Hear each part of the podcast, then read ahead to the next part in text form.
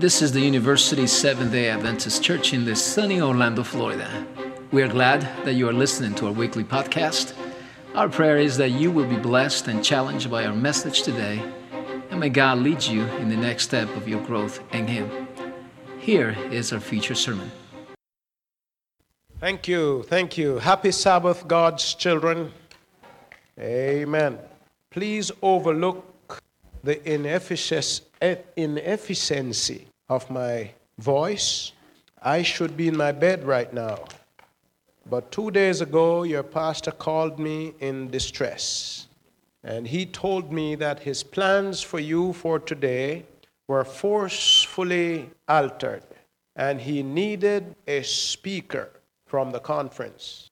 It is difficult to get a positive response in two days because most of the people that work at the office that are preachers they have their itinerary sometimes two years in advance. They have appointments. This is one of the only two Sabbaths in this year that I was off. And I, I did not even start the search there. I said to him, Pastor, I am sick, but if you think God can use the rest of me, overlooking the best of me, I would not say no. So I'm glad I have a little voice to come by here today to offer to God for Him to do what He does best. I hope it's nothing about me and all about Him. And I hope you'll be praying for me. The rest of my family, there are five people, six of us are in my family. They're all down with flu, and I was the strongest of the six of them. So I'm glad to be here. I pray for Pastor and his wife and their two sons, wherever they are at this time. One Sunday morning, the pastor showed up at his church, and after waiting for half an hour, one man showed up. That's not a good sign. Thank you. You're so kind. Muchas gracias. Muy amable. One fellow showed up. He was a cattle rancher or a cow farmer. He had a ranch a little way down the street, and for the first time in his life, in his adult life, he decided to visit this church close, closest to his ranch. And when he got there, he met the pastor. And after a brief exchange of greetings between them, the pastor said to him, Johnny boy, it seems like you and I are stuck together today. Where are the people? And should I preach? Should I go through with the normal service that we would have? Johnny Boy, the cow rancher, looked at the pastor and said, Pastor, I am not very smart, you know. But if I went to feed my cows and one showed up, I would still feed it. And that's what the pastor wanted to hear. He took the microphone and he preached, and after three hours, he was still preaching. He preached, he preached, he preached, he preached. And Johnny listened and listened and listened and listened. Finally, after three and a half hours, he made the appeal and had the final prayer. At the end of his service, he walked back to Johnny and said, Johnny, how was everything today? Did you understand the message? Well, Pastor, I told you before and I will tell you again. I am not very smart, you know. But if I went to feed my cows and one showed up, I wouldn't give it all the hay. there is plenty of hay today. There is no lack of hay. I opened the back door to your building just now and I saw a pile of hay. And it reminded me of that story. But I promise you, I won't give you all the hay will be done before the set of sun. All in favor say aye.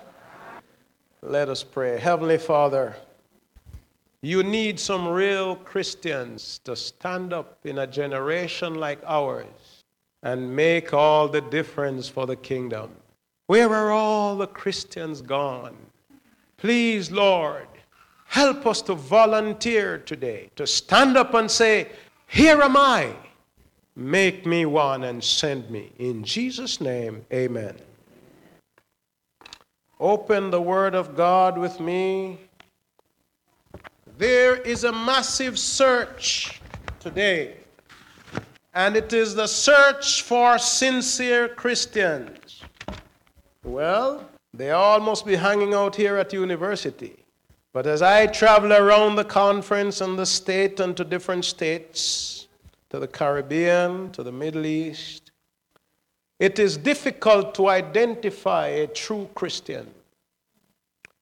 There is an obvious lack of that population. They just cannot be found. And notice I said true Christian and not religious people. There is no shortage of religious people, they are everywhere. In fact, it is said that in the continent of Africa alone, they have identified over 1,000 religious groups and each one is distinct.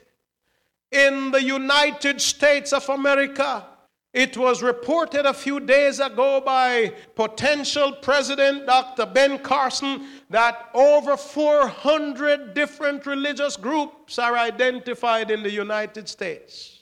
And the number keeps growing and going. There is no shortage of religious people. There has never been but where are all the true Christians gone? New religions are popping up by the minute. Religion is viewed as a negative thing by the average person out there in the society. What many people, all they know about religion is what they see on the television. They see religious services led by religious zealots, people with zeal. But they see competition, they see confusion, they see, they see materialism on display. They read about it. They read about preachers who need 65, 66 million dollars to buy a second jet. They Google the names of famous mega church preachers and they live in homes worth $9 million with six or seven new cars in their garage or garages. They see preachers who take advantage of people who struggle to pay their bills. And because they are so exposed to the reality of religion, they are confused. They are not certain if they should have an interest, yes or no. They see the dollar megathons, fundraisings, and they wonder what does the church do with all this money? ¿Qué hace la iglesia con tanto dinero? And so, for the average viewer and the average citizen, religion is not a positive thing. The world does not need another religion. The Bible, too, distinguishes between religious people and true Christians. They are not the same. Where am I? Who am I? Am I religious? Do I represent my religion perfectly? That wherever I go, people can see Seventh day Adventist? Or am I a true Christian who reflects only the Lord Jesus Christ and Him crucified? What do people see when they see me?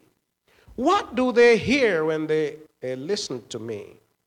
The Bible distinguishes between religious and Christian people. They are not the same. If you to- turn with me to Matthew chapter 7, Jesus himself says, Not all them that call me Lord, Lord will enter the kingdom but those that do the will of him that sent me, the will of God. Jesus is making the distinction. There are many who say, Lord, Lord. There are many who call upon the name of God. There are many that look sanctimonious on weekends. And I go further to say, there are many who are working miracles. They touch the people on their foreheads and they fall. Sometimes they have to catch them to prevent homicide. One day, somebody's going to hit the ground and never get up. Jesus is talking about people who are truly His. In Matthew 27, in Matthew chapter 24, Jesus says that in the last days, in the last days, it won't be easy to be a true Christian. He never said it won't be easy to be religious, because that's the easy part, to be religious. But in the last days, he says it will be so difficult to find a true Christian because the enemy will be working to deceive every religious person, even the Christian people. He says, even the very elect. You know who are the elect? The elect are like the special forces, those who are above and beyond the ordinary, those who, have, those who have the seal of God in their hearts those whom the devil has to come with his utmost best to even tempt them. And he runs the risk of being defeated. They are the best of the best, la creme de la creme. And Jesus himself said that if it were even possible, that rascal, the devil, would deceive those best of the best. So, how about those who have not arrived on that level? They are an easy target for this devil. So, Jesus is making the distinction that in the last days, only true Christians will be able to stand. Only true Christians will be able to make it. You know, we are great pretenders. I have pretended for many years. Listen, when I was a young Seventh day Adventist preacher, I started at the age of 15. I was 13 when my parents took me from the Baptist church to the Adventist church. No, I was 11. So long ago, I keep forgetting. And when I was 13, I gave my heart to God because I understood the gospel a little better. And at 15, they put me on the pulpit to preach for four weeks, five nights per week, and twice on Saturdays. 21 people gave their hearts to Jesus Christ. And I was younger than the youngest candidate. And when I was preaching as a youth, through high school, through college, every holiday I got, I would run from college and I'll find a pulpit and preach. I felt like the world was coming to an end and somebody had to do it. But the tone of my message, God had mercy on me was fire and brimstone. It was a God that was rigid. It was a God that, if you never accepted Him now, you may never live to see later. And many times I closed the door of mercy on people. Many times I misrepresented God. I imagine He was there just sitting and smiling. But He still mixed up my mixed up message, He turned it around and allowed some people to learn enough to give their hearts to Jesus. I thought I was perfect. I thought my church was the only church where true Christians could be found. And I preached it. I'm coming clean, brethren. It's a long time ago and I've been forgiven. But I have grown by spending time with God in His words.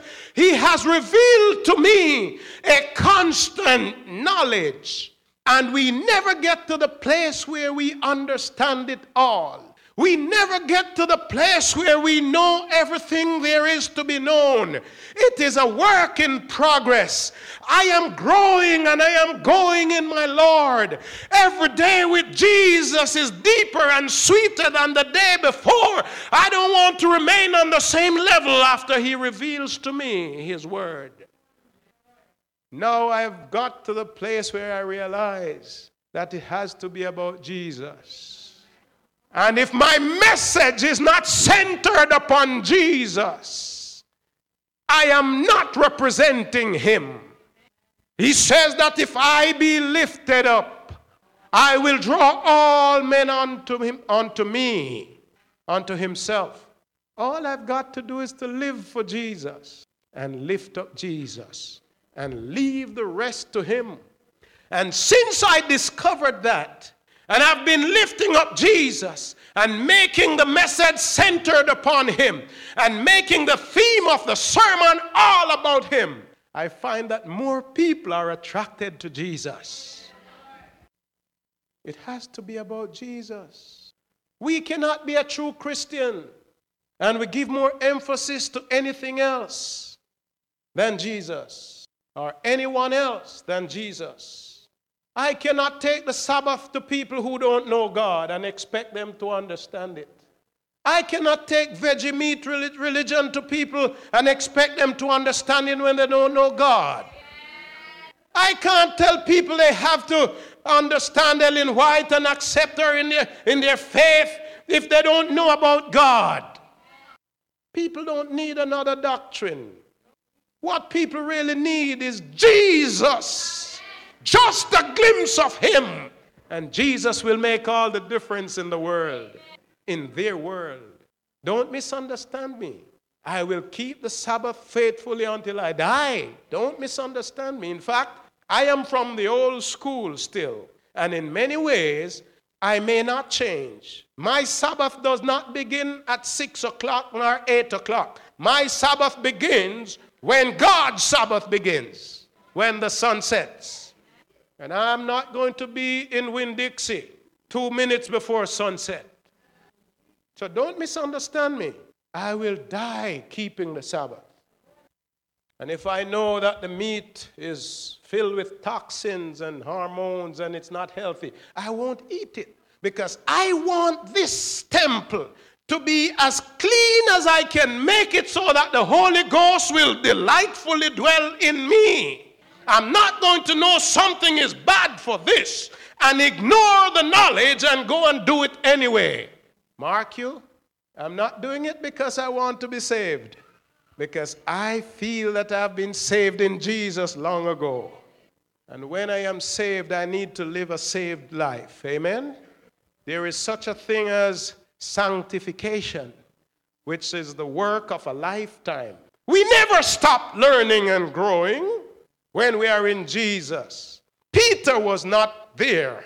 After three and a half years of ministry with Jesus, ministering alongside Jesus, even participating in raising the dead, he still was not there. But the day finally came, and when Peter grew up in God and became a mature servant of God and a true Christian, he offered himself and said, Listen, you can kill me anyhow, except the way in which you kill my Lord. It takes a true Christian to offer his life for the gospel's sake.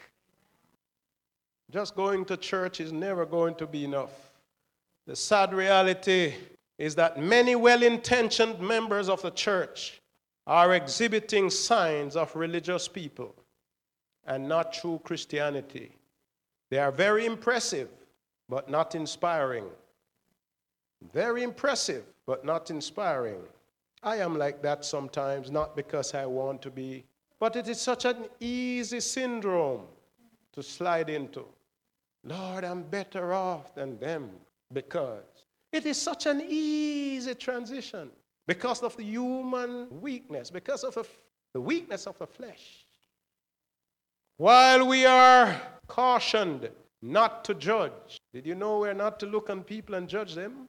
I hope I don't come across like that today because that's not my intention. While we are cautioned not to judge, we are also instructed that by their fruits you shall know them. And once we begin to give evidences, it's not judgment anymore. You only judge what you don't know of. Once you begin to live a way that gives people the evidence that you are this or not this, you cannot say they are judging you anymore. One day, my daughter, my only daughter, came home from school and, this, and she said to me, Dad, she might have been 13 years old. She's 20 now. She said, Dad, I don't know. It looked like everyone was staring at me today. Yeah. They all were asked dressed in Halloween costumes, and she didn't have the guts to break her religious beliefs and do that. So she showed up without a wedding garment you may say. She wasn't fitting in. And they ridiculed her. They stared at her. They criticized her. And she came home a little sad and said, Dad, I don't know why they made me the laughing stock today. I said, Don't mind, my baby, don't mind. It's good that you make them talk about you. At least they noticed you. I said, Don't worry yourself. If you didn't give them something to talk about, they wouldn't talk. But what she gave them to talk about was good stuff because she didn't believe nor practice um, the Halloween stuff. The ha- Halloween, how you say? Hollow? I'm still learning because this does not exist where I grew up. I have to be learning about things. I know of ghosts and I know of um, three foot horses and I knew of, you know, duppies, you know. But Halloween, that came later in life. But the point of the matter is that whatever people see you do and hear you say, they won't be judging you anymore because you gave the evidences away.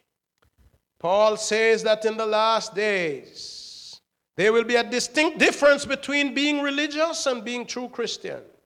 In 2 Timothy chapter 3, if you turn with me to the passage that was so eloquently read by my dear brother, you will notice that the message that Second Timothy chapter 3 is bringing um, is a mixed message. Mixed because it's designated for two audiences.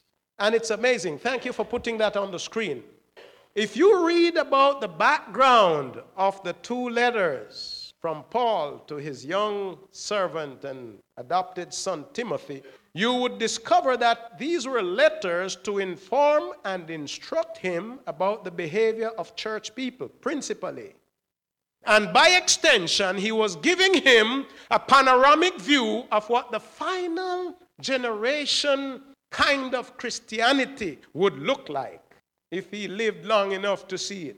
Because Paul believed that the world was going to come to an end during his time or shortly thereafter. And because Timothy was half his age, he said, Well, if I die before you, you will live to see these things happening. So let me tell you, God revealed this to me, and I want you to reveal this to my brethren. That when they see these things happening, they can know that they should not happen among you. Among them, yes, but not among you. You are a peculiar people chosen by God, washed by his blood. So you have to be different, but this is what it will look like. He says, if there is one thing you need to know, know this that in the last days, perilous times shall come. For men shall be lovers of themselves more than lovers of God. It means that God for them would take second place. Have you seen that taking place around? Do you see people who show more interest in themselves than in God?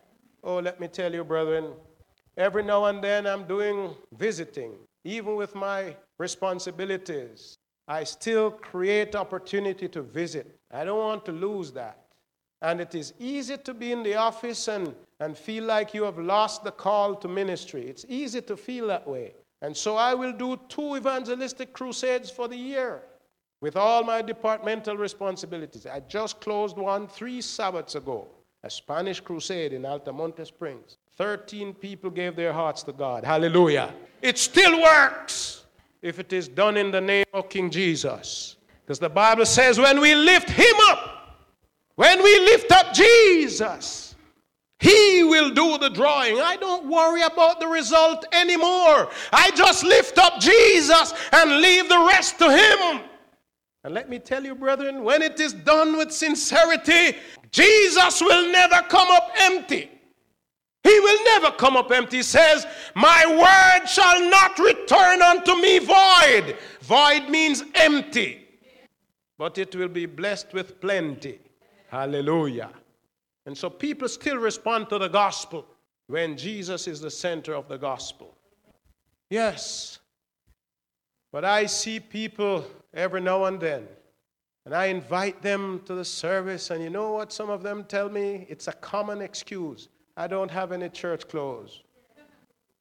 And at the same time, their closets are full. Some of them, some ladies have 35. Why do I pick on the ladies? Some men have some men have a dozen pairs of shoes. Some men have 20 pants and they're all jeans. And they will tell you, I don't have any church clothes because of how we have spoiled the public. You know, some of us make it hard for some people, you know. They have to look like us to be churchy. No. Jesus says, Come just as you are. Come just as you are. I did not come to call for perfect people, he says. I came to call men from sin to righteousness. I came to call sinners. I came to call sick people.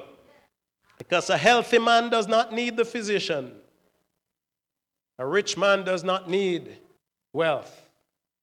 And they'll say, I have no church clothes, I can't come.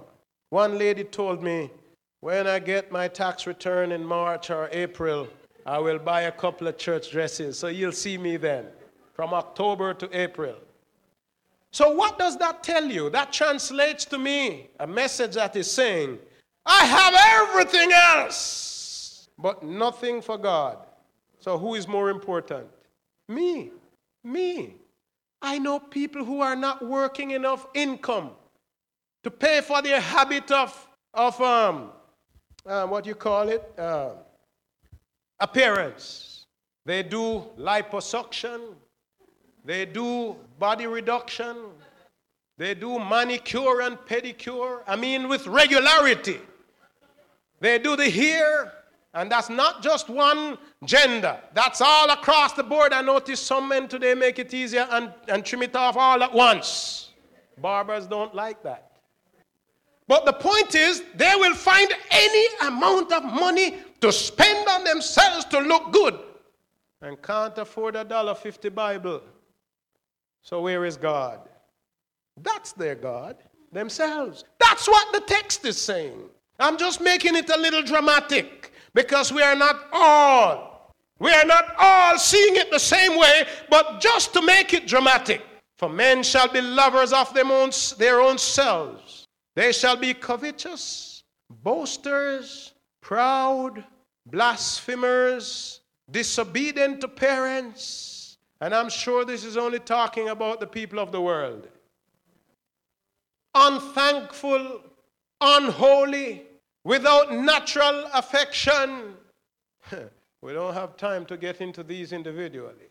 Truce breakers, false accusers, incontinent Fierce. Wow. Church people? Yes. Fierce. You should see how he rolled out his eyes. I lost a young member of one of my churches some years ago, and then I ran into her in the marketplace. Yes, I shop sometimes. And when I saw her, she was so frightened. I said, Don't be scared. Let not your heart be troubled, my friend. How's everything? We love you still. I didn't put her on a guilt trip and say, oh, uh, Where have you been? Have you been sinning? One pastor actually asked my friend that. Are you, are you hiding because you are sinning? Usually people hide when they sin, so you don't have to remind them of that. But then she got down into it and she said, Pastor, I'm going to another church now. I said, Beautiful. I said, Why did you stop coming to our church and, you know, well, the head deacon saw my little boy running around and he grabbed him and put him in his place, and I didn't like that.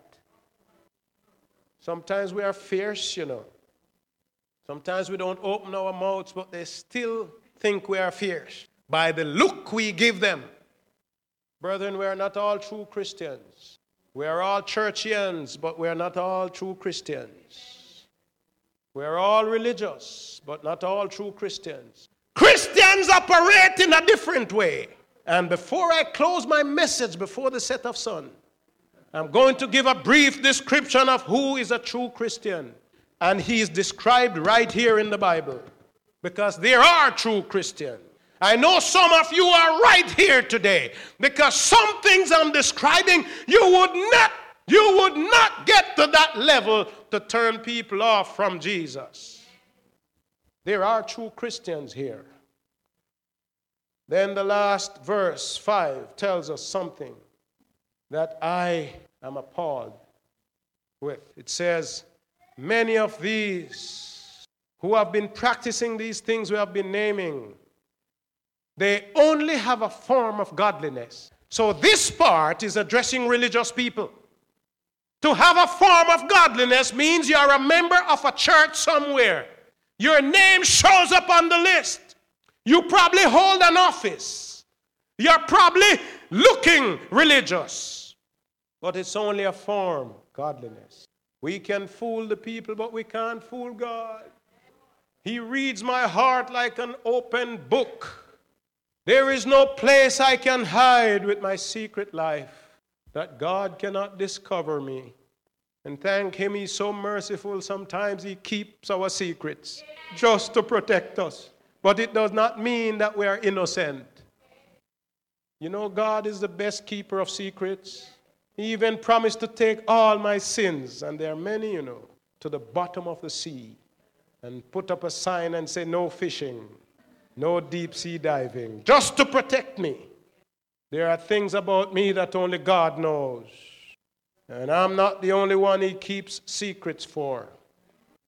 This passage is applicable even to the church in the last days. Then in verse 7, he says, and this is another one. Thank you, young man. There are some who are so religious that they're always learning, their knowledge is always on the increase. New light all the time, present truth growing and going and showing. But they never come to the knowledge of the truth. You know what's the knowledge of the truth that they're missing? Help me out. Remember, all this is about Jesus. Hallelujah. It was so in his time. There were rabbis, and you know who were the rabbis? The rabbis were the elite in theology. All the Jews looked to them to interpret the scriptures. They were the PhDs and the doctors of ministry in theology. And whatever they said was commandment. That's why the Jews had so many. You think they only had 10? They were doing better than God. On the Sabbath alone, they had 613 laws. Don't turn on the light switch. I was in Jerusalem a year and a half ago. And when I got to the elevator, there were like four or five Jews. And they all stood there, and I'm wondering, are they Secret Service? Are they in the Lord's army? And I'm waiting until I press the. I didn't have to press. By the time I raised my hand and the sensor of the movement went off, the thing opened. Even the elevator in a public hotel on a Saturday is programmed to move automatically. Because for them, touching the key of the elevator is to break the Sabbath. You can't laugh on Sabbath. You can't light fire on Sabbath. You can't show romance to your wife on Sabbath. Oh, that's the unpardonable sin. So the Jews were religious. And that's the kind of world Jesus chose to come in. Why didn't he come earlier or later? Why did he come when religion was so tense and complicated? And then I turn the Bible, the Bible says that Jesus came to John and was baptized of John. And then as he was coming up out of the water, the Spirit of God came down upon him like a dove, not a dove now, like a dove, the same way a dove would descend. That's how the Holy Ghost came down upon Jesus and rested on his head. And he came out of that water. I, I was rebaptized in that water, the same water. And when he came out, the Bible says, and Jesus went to Galilee, or Capernaum. Capernaum? To Samaria. He headed to Samaria. Read it in John, uh, Matthew chapter 4, and John chapter 4, I think also. He said, Jesus head to Samaria and when Jesus got into Samaria, he was introduced to Jacob's well. This was the famous water supply of all the Arab world. The famous water supply because it was built, that well was dug and built by Jacob, the patriarch of the Hebrew religion. And there was so much respect for that spot of ground. And Jesus met an unmarried woman there. And the first official theological Christian move that Jesus made after his anointing was to break the rabbinical law. Lord have mercy. He could have ended his ministry by what he did the first day he started. You know what Jesus did? He saw the young woman heading to the well with her pan, with her bucket. and walked over to her. And in rabbinical teaching, that's a no no. The only female that you can approximate publicly has to be a member of your own immediate family. And if it is an extended family cousin, you have to show birth, birth certificate to show that you are related. Jesus was a Jew and this woman was a Gentile. So not only were they not related, but their races were different. And that made it more terrible for Jesus to do. Don't be seen talking to a single woman in public, or you run the risk of being stoned to death or have your neck cut off. And beheading is not strange in those parts of the world if you're listening to news. And Jesus decided to break the law of the rabbis, the rabbinical law, which was more strict than the commandment of God, the moral law. And he knew the risk he was running, but he came to set the record straight. Hallelujah. And that's why I follow Jesus. That's why Jesus is my hero. And I don't need anyone to tell me how to live the true Christian life. I just study the life of Jesus and emulate him. It may get me in trouble, but I rather get in trouble doing what Jesus did. For he that loseth his life for my sake will find it, he says. And Jesus said, Young woman, how can I help you? I am thirsty. Could you get me some water? and to show you that even this Gentile woman was familiar with the Hebrew rabbinical religious law, she turned to Jesus and said, Master, before she answered the request, you know, she said, Master, you know that this thing that you're asking of me is not legal. It's not legal because a Jew cannot ask a favor of a Gentile, and a single man cannot ask a favor of a single woman. And so I I am disqualified in two major ways. I am single and unmarried. Even though she was single, she was she mingled, you know. She was single, but she was mingling. She was singling, but she was mingling.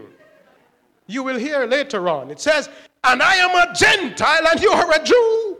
Jesus said, listen, young lady, no me preocupo lo que me dice. It does not, it does not bother me. I don't worry about what you're telling me. I know more than what your law requires. If you want a water that will quench your thirst eternally, and he was not talking about liquid water, he was talking about himself because Jesus is the water of life. If you say yes to my offering of my water, you will never thirst again. And when the woman heard that, she said, Lord, give me some of that water. Give me some of that water. And would you believe that Jesus entered her heart? And then they had a sane conversation. And the next thing the woman did was to confess that her life was a social mess. She said, Lord, right now I'm at a bad place. And true Christians will come clean. True Christians that really want God to help them, they will put away the hypocrisy. They will put away the denial that they've been struggling with for years. And they will come clean and say, Lord, let go and let God. This woman said, Lord, I'm not married, but I have a man at home. And in our culture, we call each other husband and wife. Jesus said, But you're not married. she had no idea who she was talking with. Jesus stayed all the way in heaven before he came down and saw, saw her story. Jesus said, Right now, you have six men simultaneously going on with. Six men. I wonder if those men knew about each other. No, that's a lot, you know. She must have been really good looking.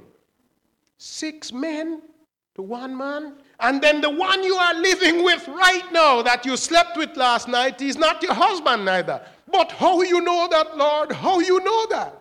I was trying to keep that part a secret. So listen, my dear, I'm not here to condemn you. You see, Jesus understands your circumstances. Jesus knew that that poor woman was a victim of her own circumstance. And men use their prowess to manipulate the poor thing. You know, when you are in poverty and your life is limited in many ways, you become dependent. And Jesus understood her circumstance. Jesus said, My dear, forget all those men. This is the one you need. Because I won't be taking from you. I will just be giving to you. I will fill you up. You will never be thirsty again. You don't worry you don't have to worry to pay me back. I don't need what you have. I made you. I know your needs and I came all the way from heaven and then I came all the way from Jerusalem into this into this non-Jew territory with a purpose. Jesus is tremendous. You know, he was not at that place by accident. You know, he had plans to be there. And would you believe that for the first time in the history of the Arab world, they were being exposed to true Christianity, the true gospel? They were held hostage by rabbinical teachings all these years. And now Jesus came and changed this woman and said to the woman, Go back home. Leave your water pots. Go back home and tell all the men in your house and all the people in your city of what happened here today. And guess what? That was the second most successful evangelistic crusade in the history of this planet. The Bible said the whole city heard her story and came to meet Jesus. And so the gospel was now known by Gentiles, what the Jews have kept for themselves all these years. Jesus is not a one ethnic group savior, he is the savior for all men. And if we refuse to share the gospel to somebody because of what he looks like, or his social status, or lack thereof, you know, there are some people that actually have no social status. How is that possible? I am working as a volunteer with a program in Orlando for street people, people who have fallen on hard times. Some of them don't even have a birth certificate or any record that they were ever born. They were married and they have no evidence of that marriage, no driver's license. And there's a program in Orlando that was started by a Christian woman to find out who these people were and to ask lawyers who know the law and rich business owners who have the finances to sponsor a program called iDignity. I, capital I, uppercase I, that's what they say here. Dignity. And put dignity back in the hearts and lives of these poor people.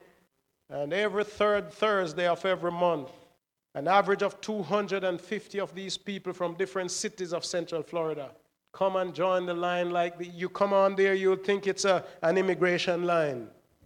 And we take information from the people. And I can't tell you their stories, but some stories are there. Only when we get to heaven we'll understand. And today, these people, after three weeks, those people get back their birth certificate as original, their marriage certificates as original, and their driver's license if they're qualified. And you should see the hundreds of pictures they take with their new documents. Now, for the first time in 30 years, some of them can go look a job and get off the street and get on their feet with a smile on their faces and a song in their hearts. This is what Jesus would do.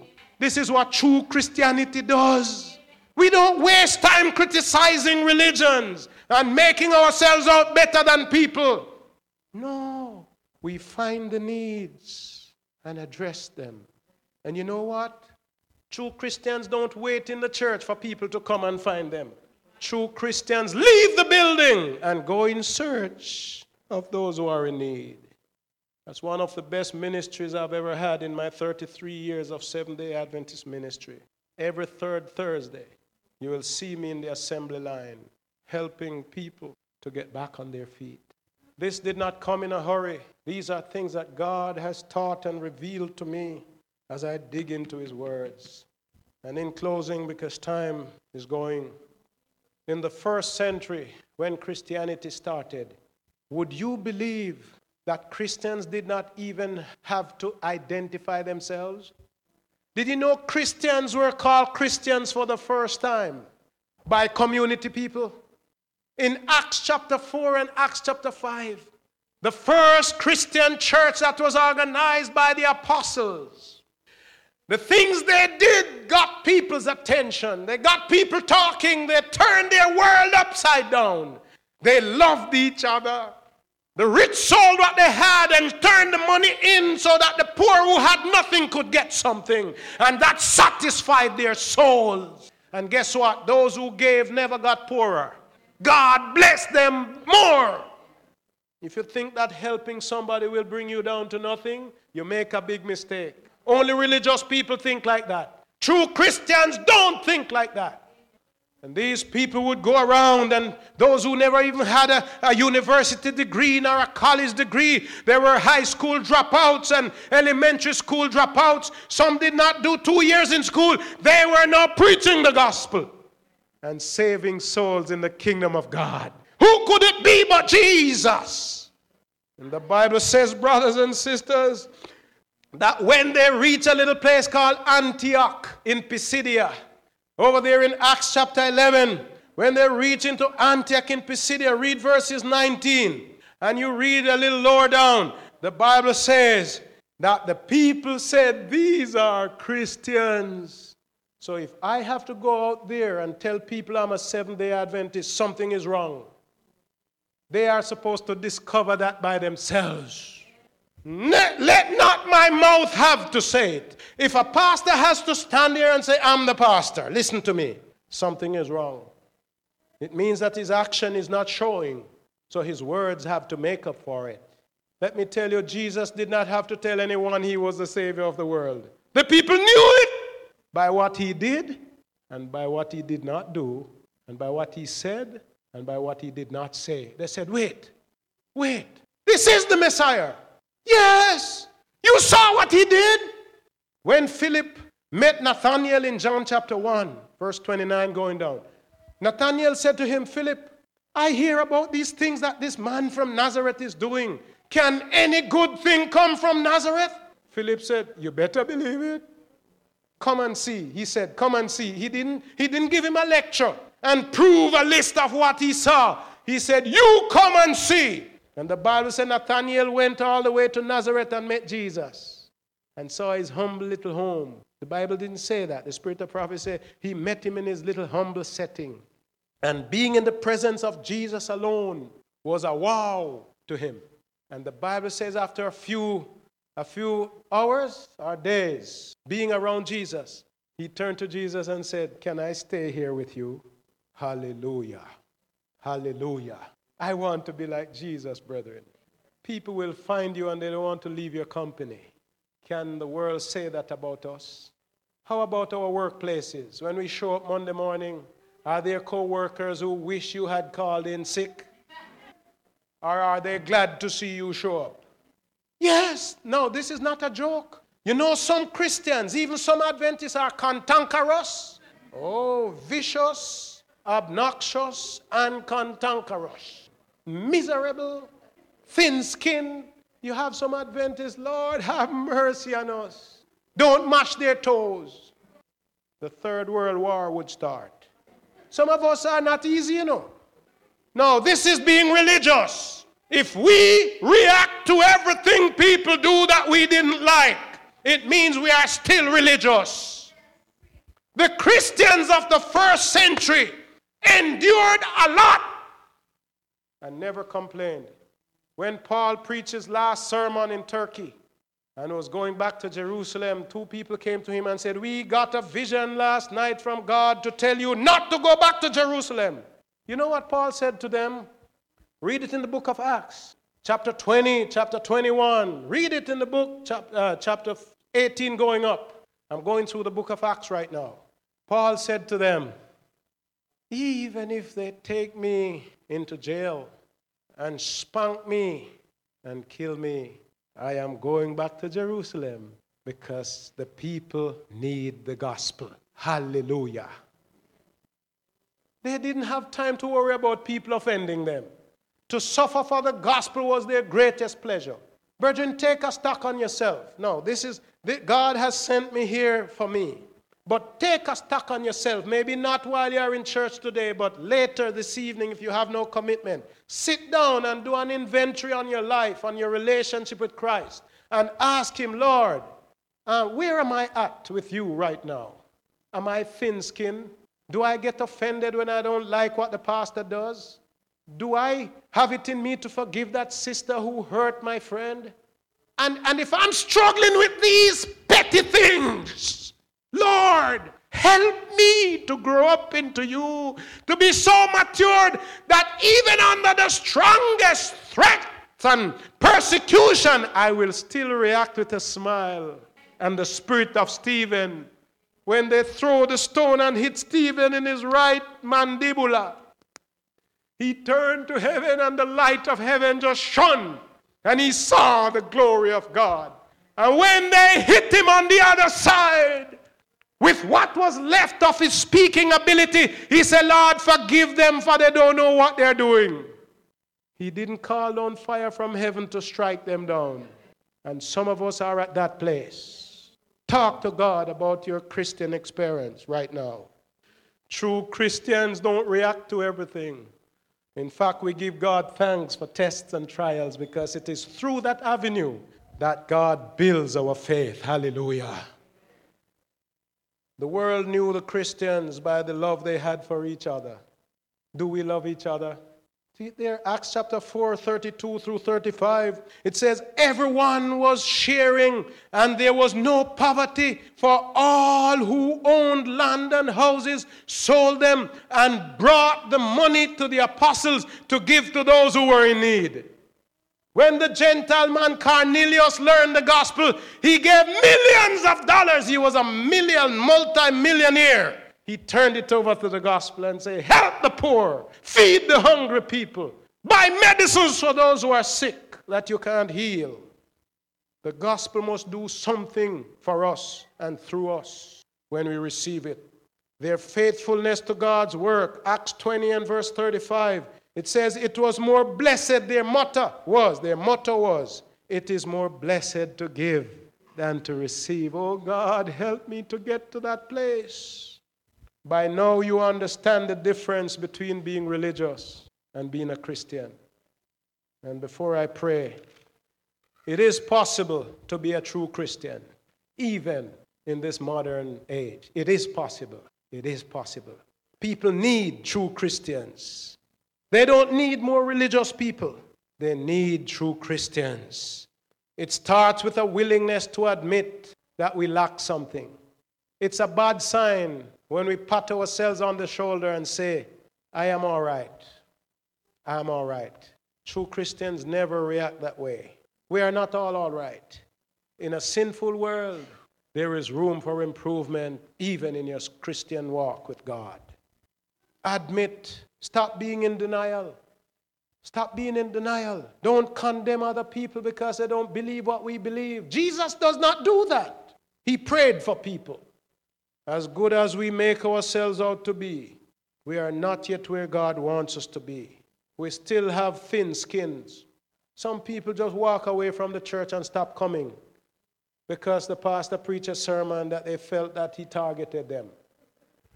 When Jesus comes and is separating the goats from the sheep, you know, the, the Christians from the religious people and the non religious, how can I expect to come to him when he says, Conrad Duncan? And he says to me, But Conrad, the last 15 years of your life, you didn't go back to the church. How could I tell him I didn't like the sermon that the pastor preached? No, think about it, brethren. This is serious. You may not invite me back to your church, and that's okay, but I'm still going to finish. But these petty things, brethren, eternal life is much more than all these combined. God is always competing for our time and our attention. Some of us, we are so busy, busy going to work, going to shopping, going to the mall, going to the movie theater, going. And I'm not saying that these are all bad things, but by the end of the day, not even five minutes with the Word of God. Some of us jump out the beds, jump in the shower, jump out of the house, jump in the car, rush to work, and not even a word of prayer. True Christians don't operate like that. In fact, true Christians cannot go through a day without starting it with God. Is my job more important than God? He's the one that makes my job successful, so I better give him my attention. No doubt some people die of heart attack right there in their job. Right there. I'm not saying God causes it. But if you live a stressed life, it will lead to a heart attack. It's not only Russians that rush. We get upset when things in the church are not going our way. When election of officers come, we sit in the chair like Judge Dredd, determining who should not hold the position and who should hold it. Did God place us here to do that? No. It has to be done, yes, but everything must be done with prayer and let the Holy Ghost lead. We shouldn't lead and then say, the, I shouldn't say, committee, put Brother Jones in as the head deacon. And they vote it and we say the Holy Ghost led. That's not, that's not right. Sometimes we are praying and yet we have the name selected already. It can't work like that. True Christians don't control their own lives, they let go and let God. The Holy Spirit reigns in their lives. All they do is to bear the fruits of the Spirit. They love, they are joyful, they have peace, they are long suffering, they are gentle, they are godlike, they have faith, and they are temperate in all things. Today, I want to recommit my life to Christ. I need Him to start in my heart. I want the people closest to me, my wife and my children, to start noticing the difference. I want my brothers and sisters to not see me nor hear me when I speak, but that they will walk away saying, Wow, wow, did Christ visit us today? Did he send someone with a message that my soul needed? I even meet a few Adventists sometimes when it's time for the sermon, they're walking through the exit door. And I ask, Why? Well, you see who's on the list to preach today? Let me tell you, the person you don't want to hear, the person you run from, the person that you are disgusted by that is going to preach today, that's the person God is sending the message to your soul that you need most through, the one that you can't stand. It happened to me when I was a young man. When it was time for Brother Reuben Gray to preach, I would cry.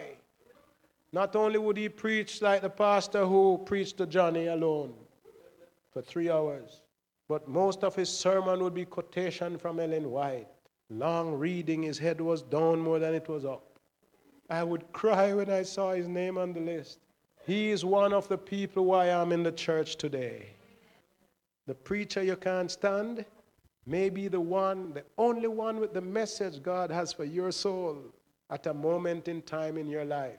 You know, you can have a particular need for a particular message at a certain time more than other times because of what you're going through.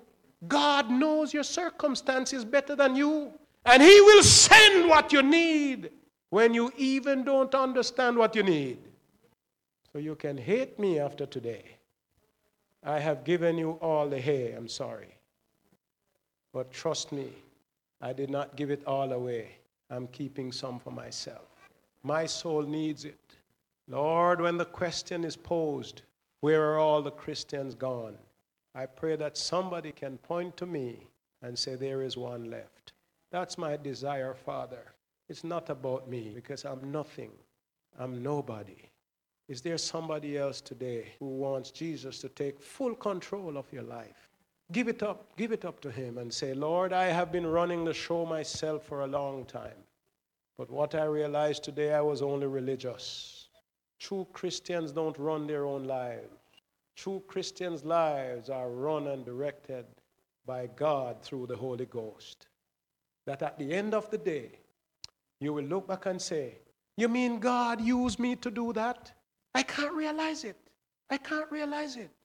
It's like a few years ago, the president of the conference came to me and said, Conrad, have you ever thought of going to Andrews and doing your doctorate? I said, No, doc, it's not for me. I'm busy preaching the word. God soon come and I want people to be saved. He said, Conrad, think about it. And I said, Well, so many things are stacked up against me. I never studied in North America. I did my first two degrees outside of America, and you have to study in America your master's in order to do the doctorate at Andrews. He said, Well, I think you have the ability, Conrad. You don't think you do, but I think so. And if I were you, I would pray about it. And you know I did? And when I went to Andrews, they told me it's not likely that you will get through. And that only added to my fears. My last degree was done in another language, and they have to translate everything into American English. And my first degree was done in another country, another division, not in another language, but everything had to be translated and upgraded. And they said, You won't likely make it, Conrad. And I prayed. And I made a call to Montemorelos, Mexico, and asked for the man who was a chairman of my department when I studied there 18 years ago. I wasn't sure he was alive still, but God kept him alive. He might have died since. But when I called him and he remembered me, he said, Conrad, I will do anything for you. And the guy took his own money and went to the business office at the university and paid for these people to translate all my grades and my research, everything into English. And he said to me, Conrad, don't worry. If I die before you get to pay me back, it's okay. And I made sure I paid him before he died. They shipped the thing to Andrews. And when they got it, mm, mm, mm, mm. wow. This is anemic. They said the program you did is anemic. You couldn't do what we offer here, call a doctorate the ministry. You would have to do 18 more hours at Southern Adventist University to qualify to get in the doctorate. I said, okay. I went back to my president and I told him the hill I would have to climb, and he said, Conrad, let me talk to them. And I don't know what he said to them. I don't know. Don't ask me. I believe he told them that I work with this guy and I think he's capable. What else could he say? Because they called me back and said, just go to, uh, to, to Southern and do two classes. And I did. And they took me in. And thank God, three weeks ago, he helped me to defend the thesis successfully. And my degree will be confirmed on me on the 17th of December. And if that is not God, I don't know what you call him. He is a God who specializes in the impossible. 14 of us started my class, and I'm the first one to finish. And they said I did it in record time. They said the average time for the doctorate is five years from the first class to the last. I finished mine in three years. What is 2012 to 2015? Three years. And my lowest grade was 94. Who could it be but Jesus? And because I have this experience with my Lord, based on the relationship I live with Him every day, I couldn't live without Him. Nobody else from my family, nine siblings, and nobody else graduated from a high school. My father died 73 years of age and could hardly read. My mother could read, but she didn't go to high school. I am the le- I was voted the least likely to succeed in school. The least likely. In my community, they said, You are just going to be like everyone else and die before you are 20 or go to prison. That's what they said. But you never, never doubt the power of God. Young people, I'm telling you this.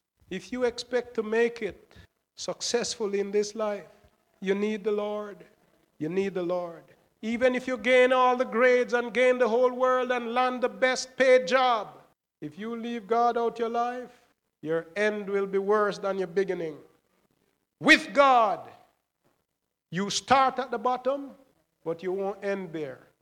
With the devil, you start at the top and you end at the bottom. With God, you start at the bottom and you end on top. It is your choice. I rather be a true Christian than to just be religious to impress my neighbors. If you want to join me today and trust God to make you what He wants you to be,